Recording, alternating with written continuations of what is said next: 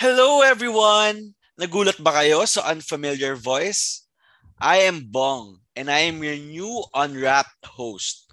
Starting this month, isa ako sa magiging regular host nyo in this podcast for our youth and young at heart. To be honest, I am so excited to be a part of the Unwrapped family and definitely learn a lot of things with you. Last episode, we talked about church involvement with Pastor Jerome. Usually, no, overlook natin ito. Kaya it's great to be reminded kung gaano ka-importante for us, believers, na maging part ng isang church. So, we all know nakakalipas lang ng Holy Week. Nakita natin all over social media yung outing pics ng iba sa atin. Some are in the beach with family, yung iba date with significant others, and many more. There are a lot of different ways actually to spend the vacation from work and school. But one thing we all have in common we all remember the sacrifice that Jesus Christ did on the cross.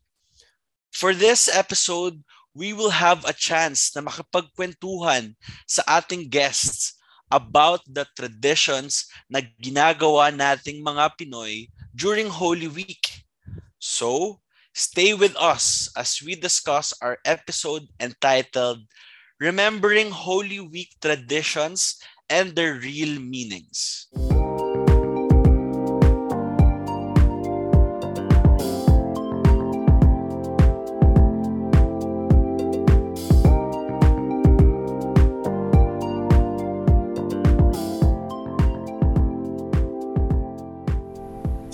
Is a special episode because we have three guests. We normally know them as part of our church's board, but now they will join us as our ever approachable and friendly kuyas. Can you guess who they are? Clue. All their nicknames start with the letter J. First, we have a kuya whose nickname is based on his birthday. He graduated with a degree in marketing management from San Beda College and pursued further studies in the field of education administration from the University of the Philippines. Together with his wife, they founded Torch of Life Academy in 1995.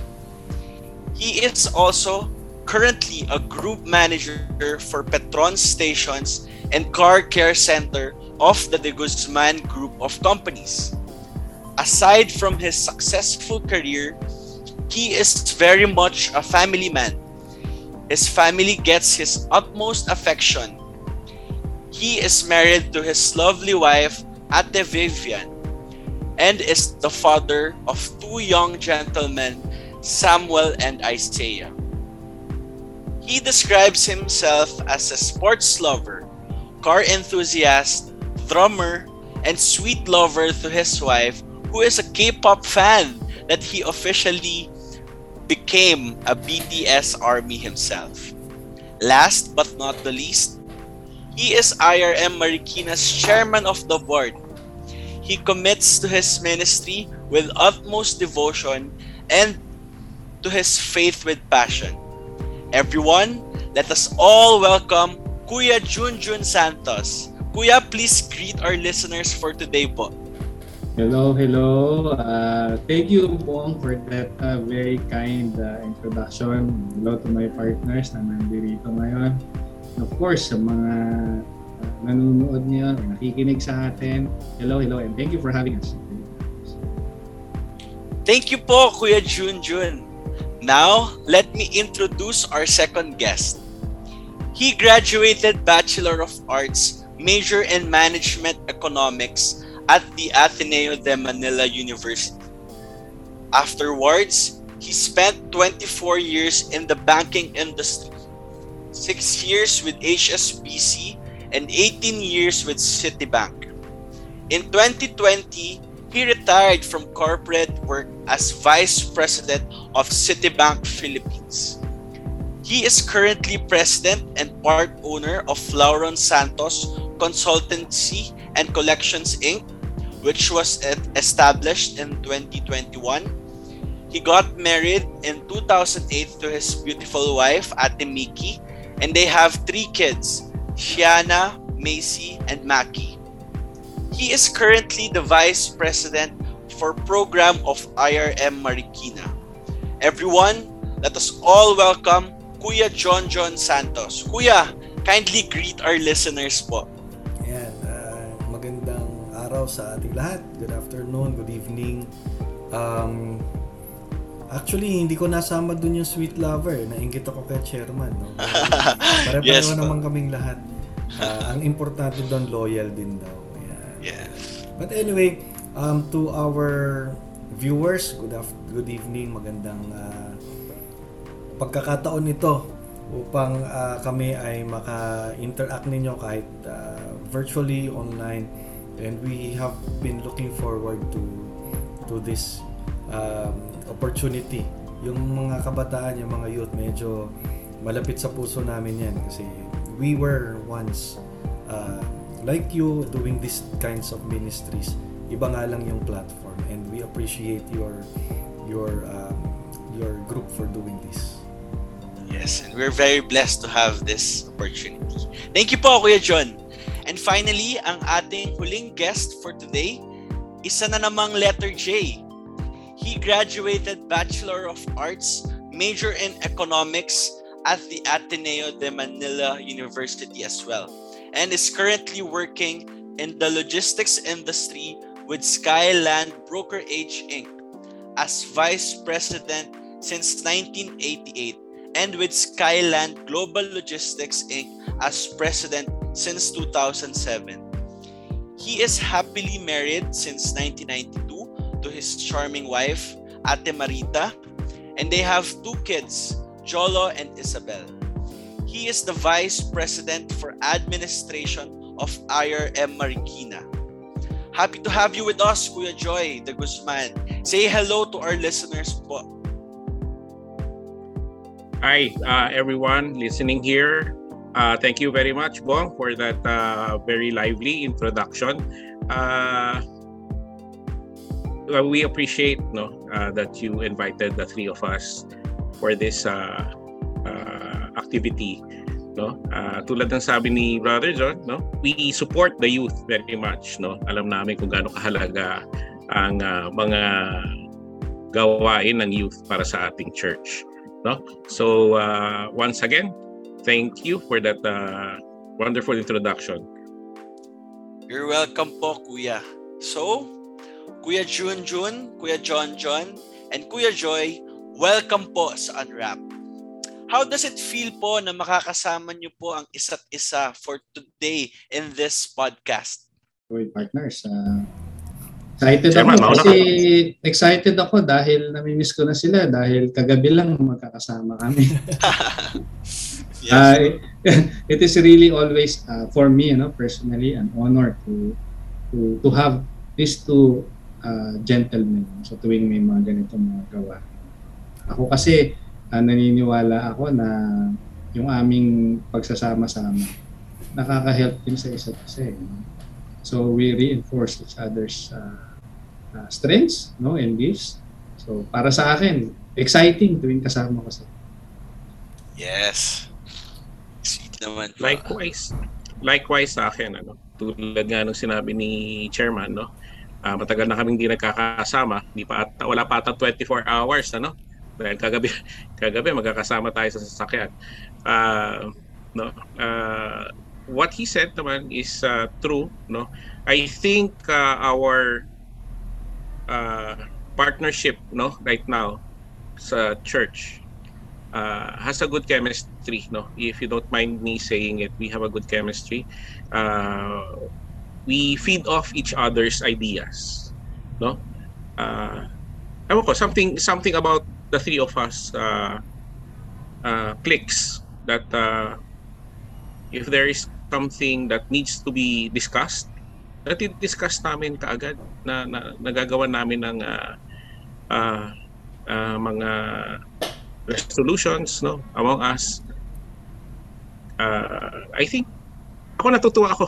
Every time we we have discussions uh, if you if, I- if you don't mind me saying no sa isang linggo ata magkakausap kami for seven days uh, mga five four to five For times a week no? We we talk we talk. No? So for me it's always exciting Yes. There's teamwork po and by the grace of God sa inyong tatlo. Inintay niyo ako sumagot, no? Yes po. May silence. Yes, kuya. Hindi. Equally, um, although ito kasi medyo kakaiba yung kakaiba nun, um, we will be we will be the one who will be uh, guesting. Normally kami yung nag-host, kami yung nag-facilitate ng usapan, pero ito kami naman yung kami naman yung guest and uh, excited rin ako dahil you know I'll I'll get to to hear from my partners again.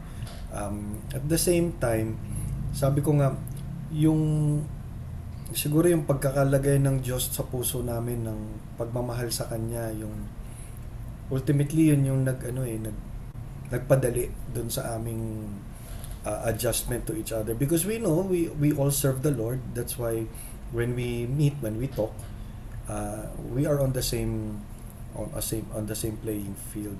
Siguro nakatulong na lang yung mga personalities namin kasi itong dalawang to masaya talaga sila kasama. Tsaka malakas sila mang libre.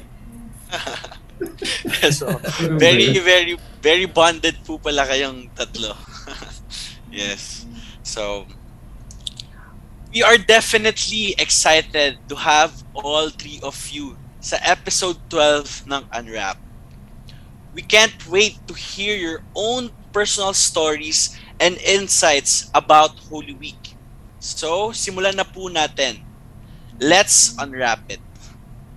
Curious po kami bilang mga kuya namin, syempre, may difference talaga yung time nyo as youth sa time namin ngayon bilang kabataan.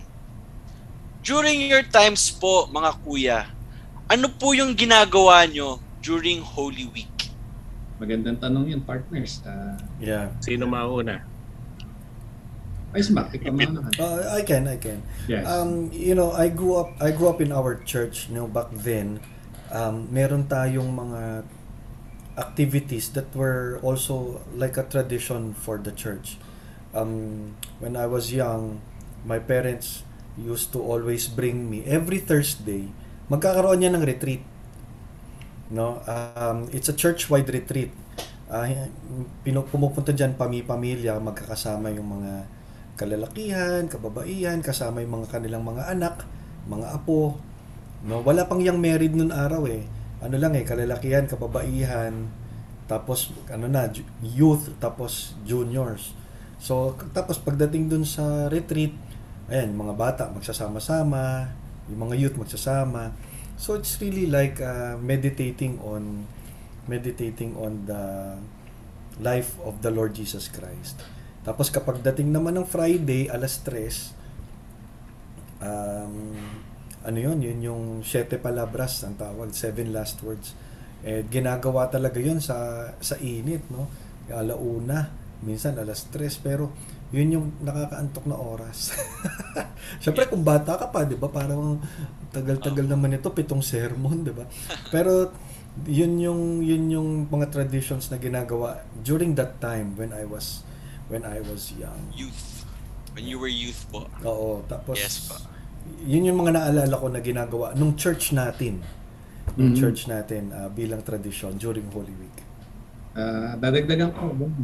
Sige po. Ah, Sige po, kuya. kami naman, ah, the difference is that ah, kung, kung sa Marikina kami nag-church regularly, pag Holy Week naman, wala kami doon. Nando naman kami sa province ng mother ng sa Bataan. Oh, magkasama kayo ni Vice Joy. Oo.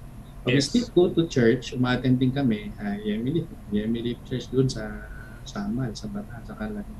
At yun na nga, a-attend nga kami noong Siete Palabras na yun, sinasama kami ng mga parents namin. But more, uh, aside from that, no, para sa amin kasi, yung Holy Week, parang highlight nung summer namin yun. Kasi uh, nilulook forward namin kasi pupunta sa province and sama-samang magpipinsan. Mamaya elaborate ni Vice Joy yan. Ano? Uh, for us, there is a balance, no? Tinry ng aming mga magulang na balansehin yung yung yung katuwaan, yung saya, pero hindi kinakalimutan yung ah, pagpunta sa church, no? Para alalahanin yung ah, passion at yung ah, pag-aalay ng Panginoon ng kanyang buhay para sa atin. Yun nga, mula bata maliit hanggang ito na, tumanda na, yun ang nagiging practice namin sa bataan pag Holy Week. Yeah. Uh, Kayo naman po, To Kuya Joy. yeah, to add to that, no. Uh, kami ni Junjun magkasama pagka Holy Week, no. Uh, something unique with our family kasi kaming magpipinsan, kami na mismo yung magbabarkada. Uh, kami magbabarkada. So excited kaming mag, mag, magkita-kita. Uh, tama yung sabi niya that uh, during Holy Week, no, uh, from Thursday, uh, from Monday, Thursday up to Easter Sunday, uh, we we we we retreat to Bataan, yung uh, home province ng parents namin. No? Uh, tradition hindi ako laking ano eh. Uh, hindi ako laking tanyong.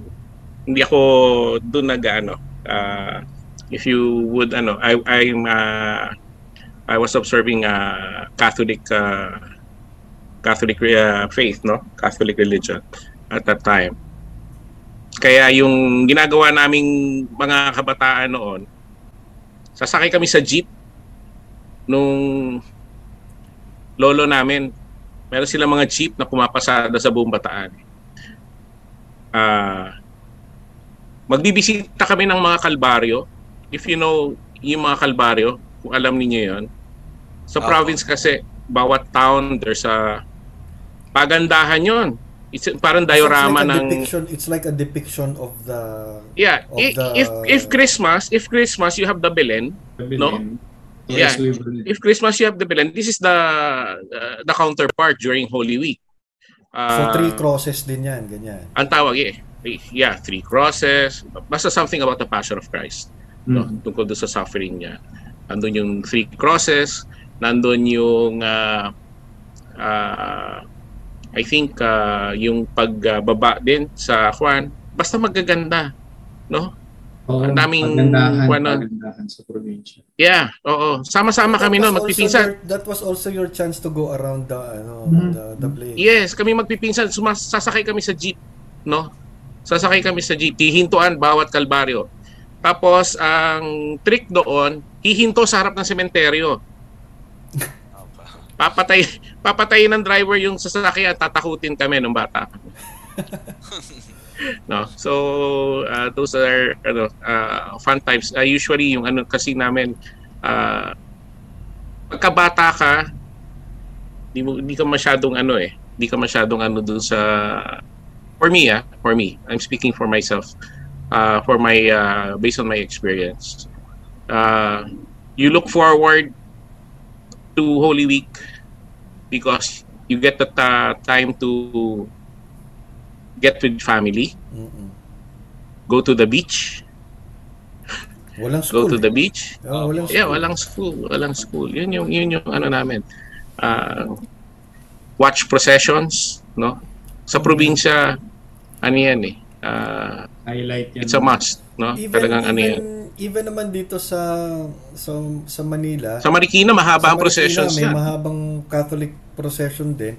Eh ako nasa Yeah. highway yung yung bahay ko eh, 'di ba? So Yeah, yeah. nakikita namin yung Opo. At, at, at that time kasi you don't hindi mo pinapansin masyado yung ano eh yung significance yeah. Yes. Yeah. Sa nakikita naman, mo mag- sa atin, we- while we do not participate in them, pero dahil nga nakikita mo, you grew up seeing seeing seeing those, Sa diba? practice. Oo. Yes po. Yeah. Oo. So, yun, yun yung ah, mga experiences ko nung ano. May nakalimutan pala ako i-add mga partners. Kapag Sunday naman ng umaga, um, there used to be a salubong. No? Yung Yeah. Done Sunrise here dito sa sa Loyola. Dun sa, I don't know if you've been there, yung Last Supper where meron doong mga um, may may parang stage doon eh. May parang arena Yeah, doon. Oo. may mga may mga stairs pataas. So um, doon ginagawa yung Easter sunrise Easter worship sunrise service.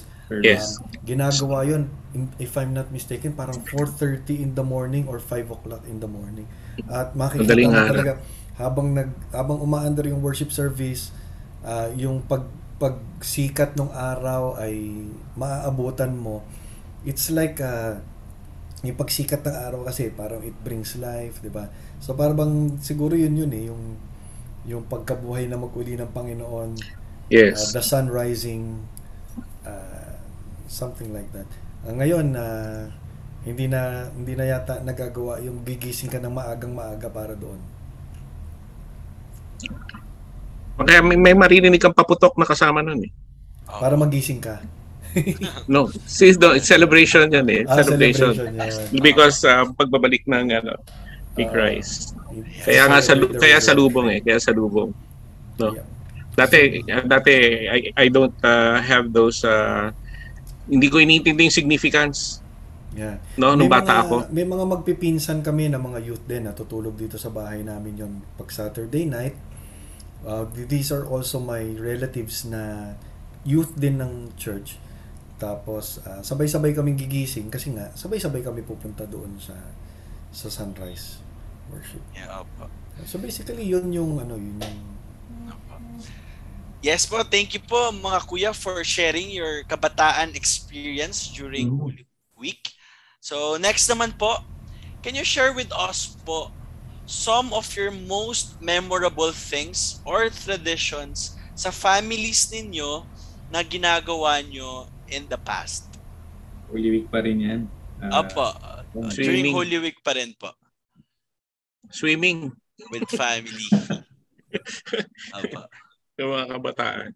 Swimming. Uh, pero yung uh, bisita iglesia sa amin, no, nagbibisita iglesia.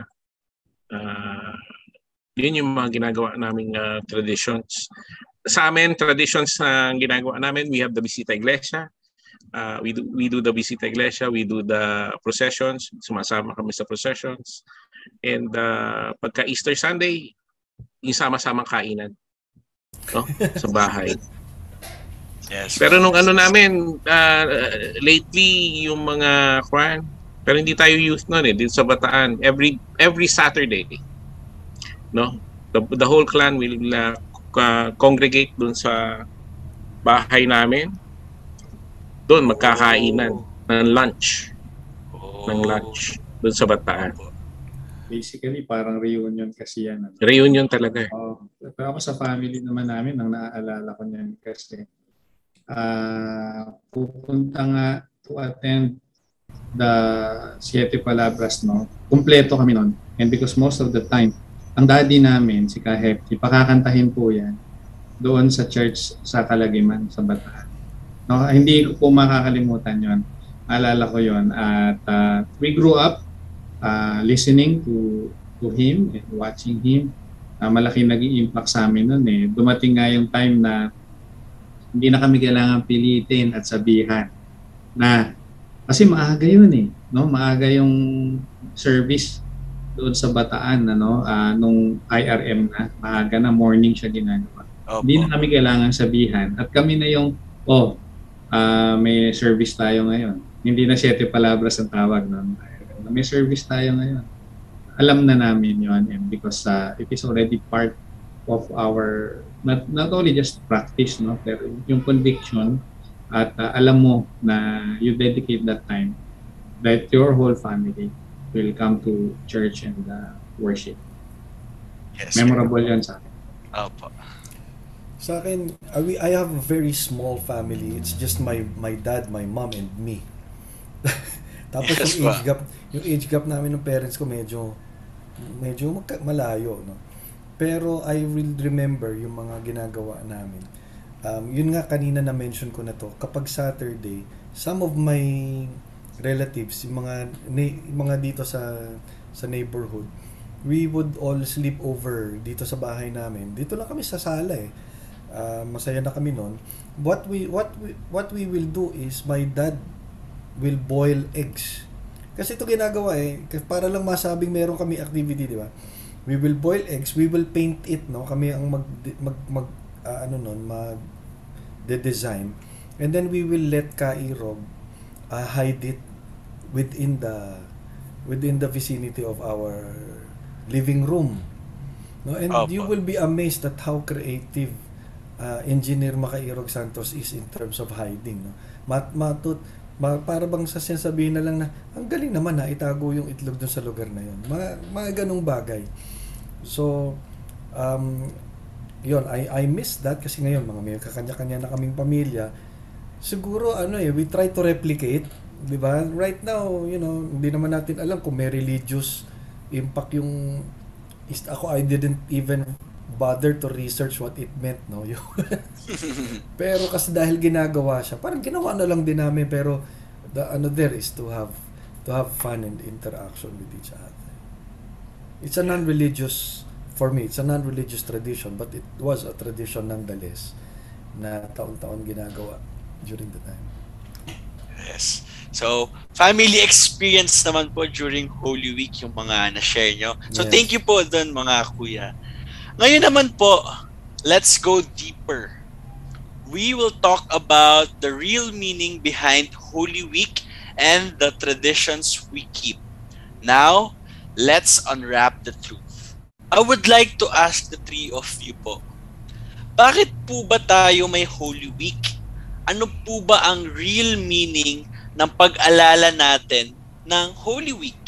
Uh, for me, it's the sabi ko nga no, it's one of the most important one of one of the most important parts, no? Important days of our of our uh, Christian faith.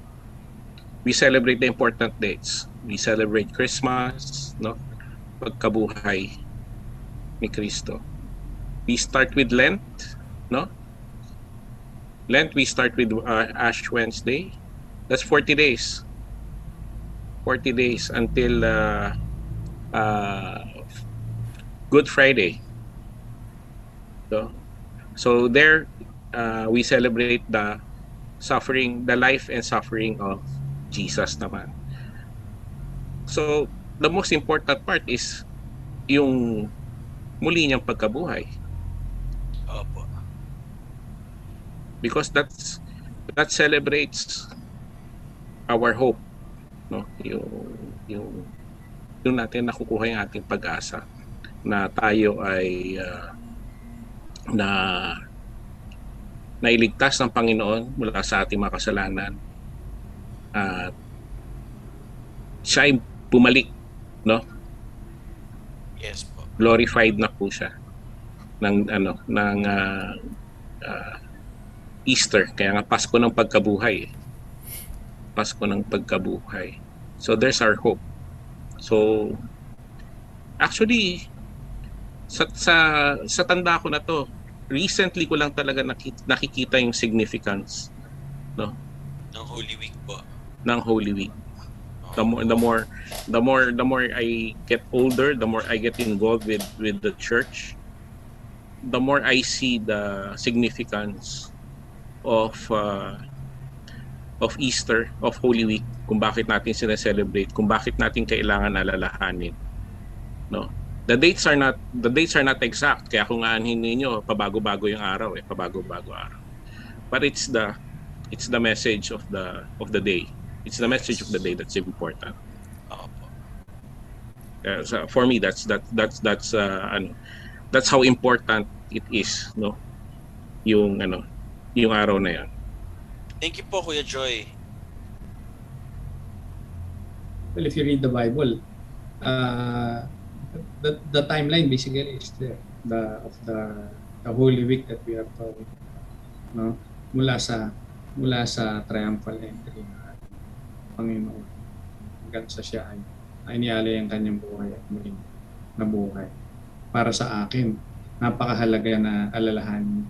Hindi natin kailangang ulitin yon or uh, gayahin yung mga pangyayari doon at gawin sa ating mga mga sarili. Ano, napakahalaga lang doon ay ating unawain ano ang mensahe noon. At ah, dahil doon dahil doon naka nakakapit yung ating pananampalataya eh, no? sa pag, pag-aalay ng Panginoong Jesus ng kanyang buhay para sa ating lahat. At ang kanyang muling ah, pagkabuhay, we celebrate that. We celebrate that, that victory. No?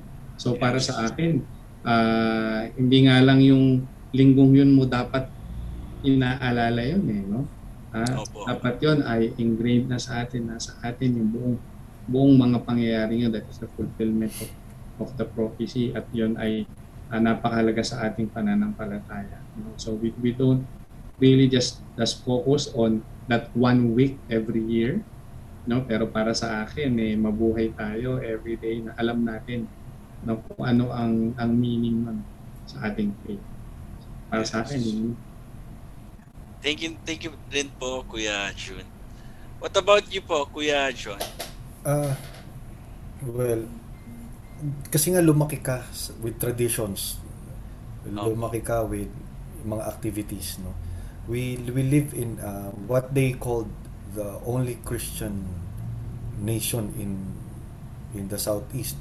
So the the Roman Catholic faith talagang makikita mo elaborate yung kanilang paggunita ng ng ng pagkabu, pagkamatay ng ating Panginoon. And if you look at what we are preaching and what we are believing, it's re- it's really centered about uh, on the uh, on the premise na ang ating kaligtasan ay nagmula sa kamatayan ng isang God man, 'di ba? Which who is we all know it's Jesus Christ. So regardless of your uh, yung tradition na ginagawa natin, kung paano mo siya i-interpret, I think the celebration of the Holy Week should should no whatever the activities yung seven last words yung Easter sunrise service yung yung um, yung Palm Sunday which is the triumphal entry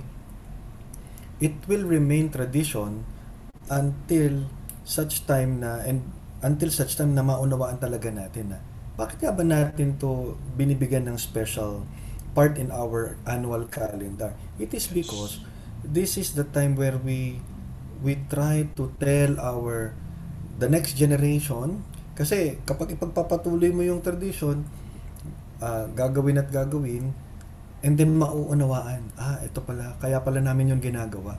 Ah kaya pala namin pinapakinggan taon-taon yung seven last words. It's because this is just the basis of our faith.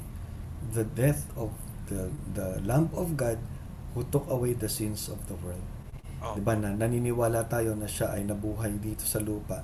Siya ay pinatay para sa ating mga kasalanan, nalibing, and then after three days, siya ay nabuhay na maguli, defeating death and sin.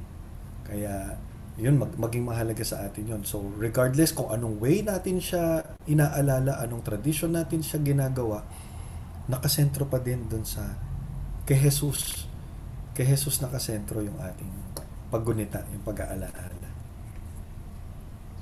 Yes, thank you po mga kuya for that um, knowledge na narinig namin.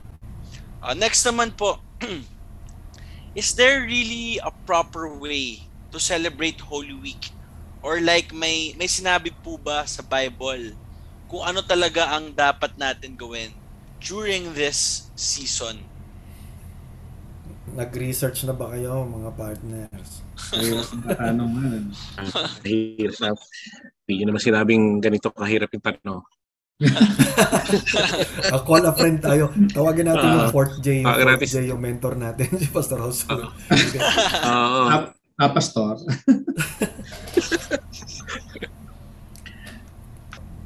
Di ba? Ako wala There was nakita. none. There is there is there was- really there- no instruction for you. Walang instructions. Walang explicit. Very Uh, yeah. explicit or clear instructions in the Bible. Yeah. How on to how on on how to celebrate. celebrate it. Pero ang ang merong instruction sa Bible na naaalala ko and we always hear this every first Sunday. Na, na naririnig nariri, na naalala niyo ba yung mga pastors natin sinasabi na do this in This remembrance in memory of of me.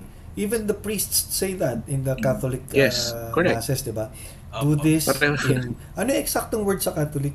Do this in memory of me. Same, Same. same, same. It's the same. Because it's, Do this that in, one is yeah, in- do this in that memory was- of me, do this one in is in- remembrance of me. that one is an instruction by the Lord Jesus Christ to His faithful na He promised He will come back. You know, hindi yung come back na resurrection ha. He promised that one day He will come back. He will come back. So until such time that He comes back, ang kanyang bilin ay mag, maggawa tayo ng communion. Mhm. No, and then whenever we do our communion, whenever we take that bread, no, the, the symbol of his body, whenever we take that that drink, which is the symbol of his blood, ang sabi ng Panginoon, you do this to remember, to remember me, to remember my sacrifice. Kasi Correct. baka dumating yung panahon na makalimutan na ng inyong mga anak, ng inyong mga apo, ang tungkol sa akin. Huwag naman sana. So that we need to do that in remembrance of Him. Siguro, this is be going the next level. We'll take the opportunity, siguro ganun na lang, no? Katawanin ko na yung partners ko, na every Holy Week, we take this opportunity to probably intensify yung para bang medyo mas matinding pag-remember yung gagawin natin. No? May reflection, Correct. merong take time to to step back and retreat and appreciate yung sacrifice ng ng ng krus. Ay baka may madadagdag kayo doon. Yeah, kasi ang sabi naman ng, ng Panginoon, eh, if, if anyone ah, loves me, he will keep my word. Ah, sa sa atin bilang mga mananampalataya, napakahalaga. Sabi nga ni Vice Mark, we reflect, no? Ah, babalik tayo at ah, tayo ay magde-devote ng oras. We read the Bible, no? We meditate on it. Yes, it is a time of uh, uh, you know, probably reunions, no? Ah, at iba pang mga gawain to pagkaroon ng recreation pero kailangan wag natin makalimutan for us to reflect and, read the word no, during this time. Yes po. Siguro si it's to put stress na talaga doon sa sa pinagagawa tulad nga ng sinabi ng dalawa kong ah, makayang mga kasamahan dito na we just really need to remember the importance the importance of uh, this day. That's why we celebrate it. Pagka mga importanteng bagay we celebrate it di birthdays if you have a birthday we celebrate it no? Mga tri- triumphant entries yan. We celebrate it. That's why we have it. Pero kung galing sa Bible specifically i-celebrate niyo yung Easter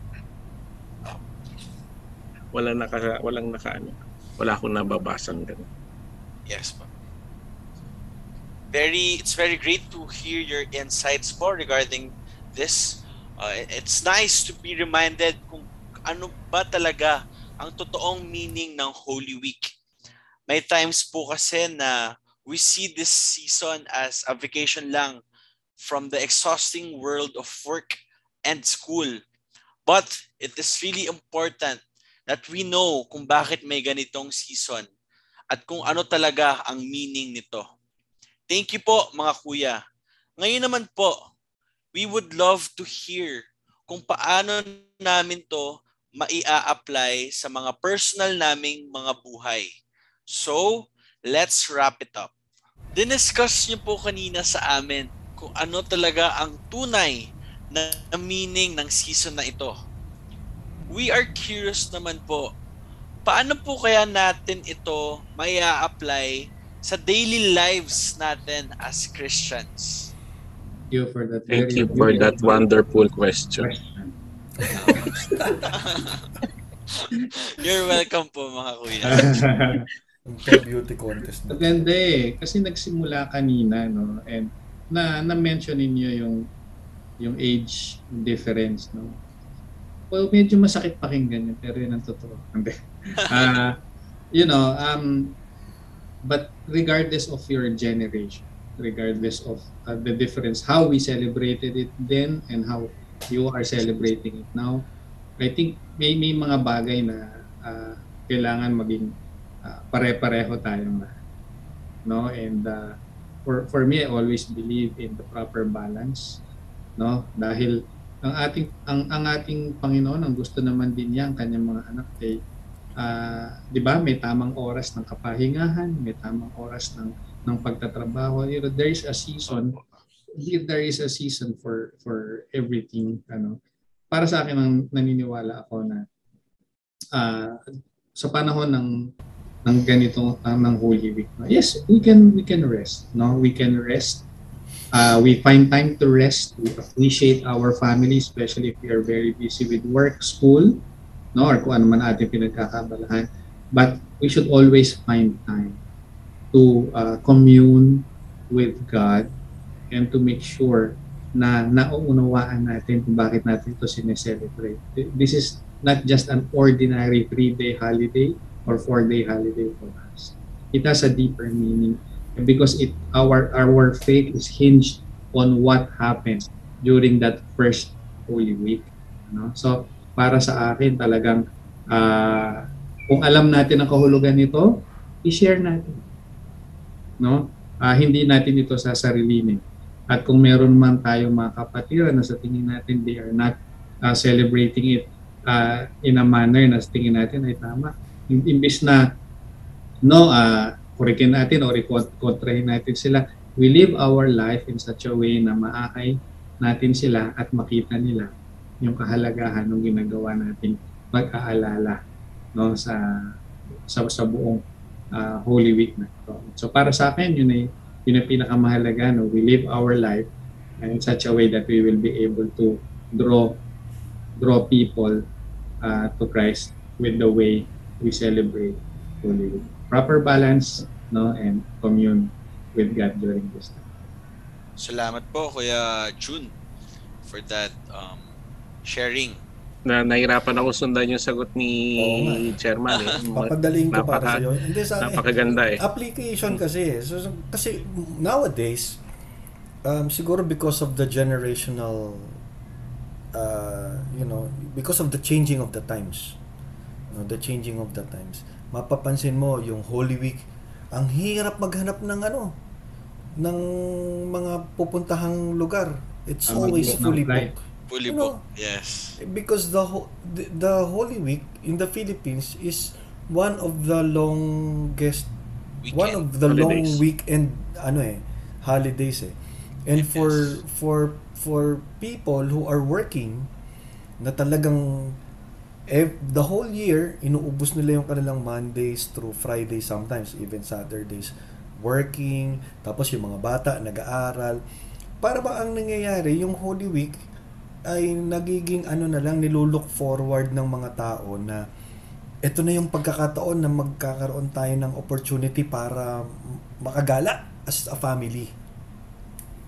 You know, the, the objective is not to al- alam mo, if you look at it, yung yung para bang pinaka-objective nun eh, hindi naman para para baliwalain yung ano eh, yung yung pag-celebrate ng pag-alala sa kamatayan ng Panginoon. Pero in all practicality, ito yung nakikita ng mga pamilya na pagkakataon para magkaroon ng mahabang bakasyon na hindi ka absent sa office, hindi ka rin absent sa school.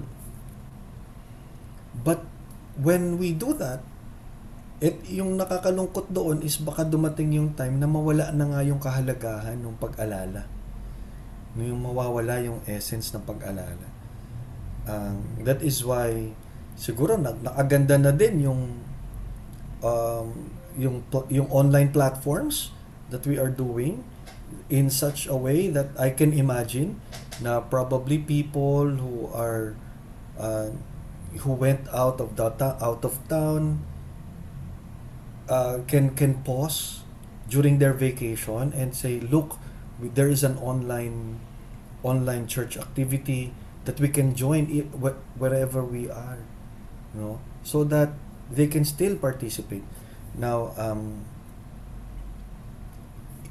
ang ang all practicality is whatever activities we do, traditions that we have ac- gone accustomed to, let's not let it remain uh, to be activities.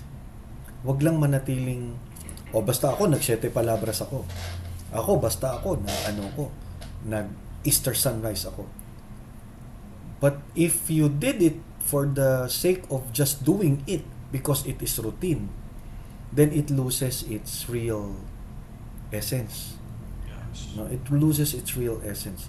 The essence is, you know, we we remember, we appreciate, and once we remember, dumating tayo dun sa level na, oh nga Lord, ako dapat yung nakapako eh.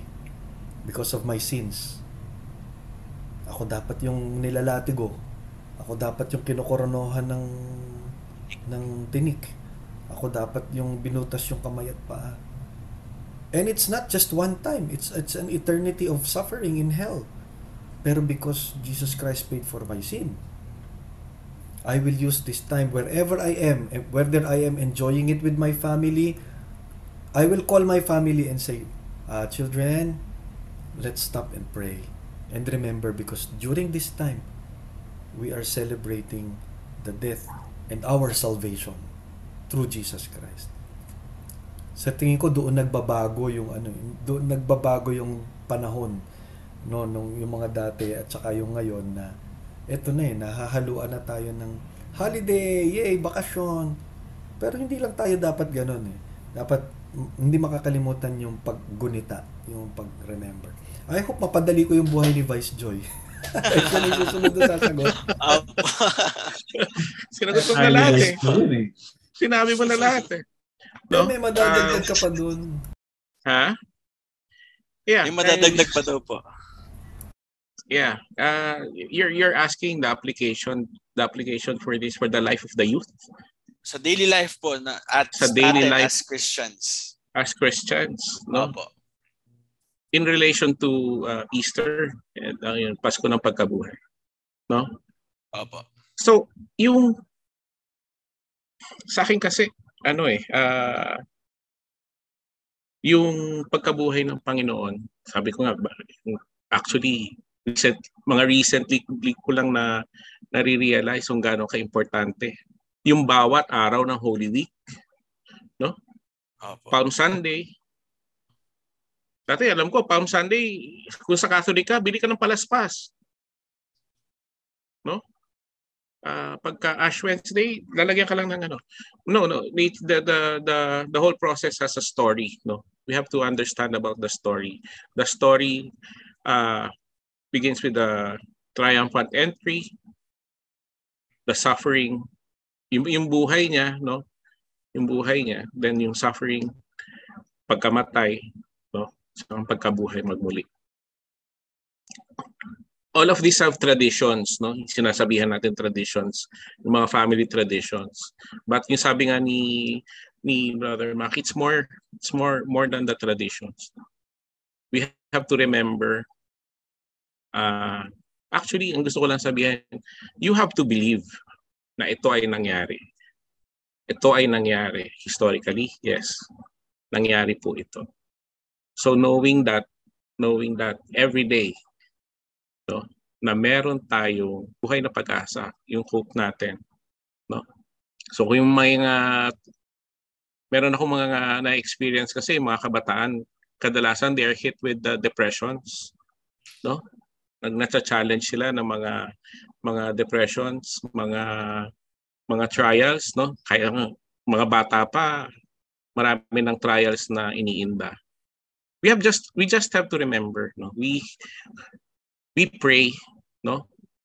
We are able to pray because we have a God that answers prayers Opo. at nabuhay siya uli. So, kahit tayo we fall out of line, na, na disalign tayo, na wala tayo sa linya, we have a way to get back. We have a way to get back. We have a way to to to return to him, no? Tinuro naman niya sa atin. Kaya sabi natin kanina, do this in memory of me.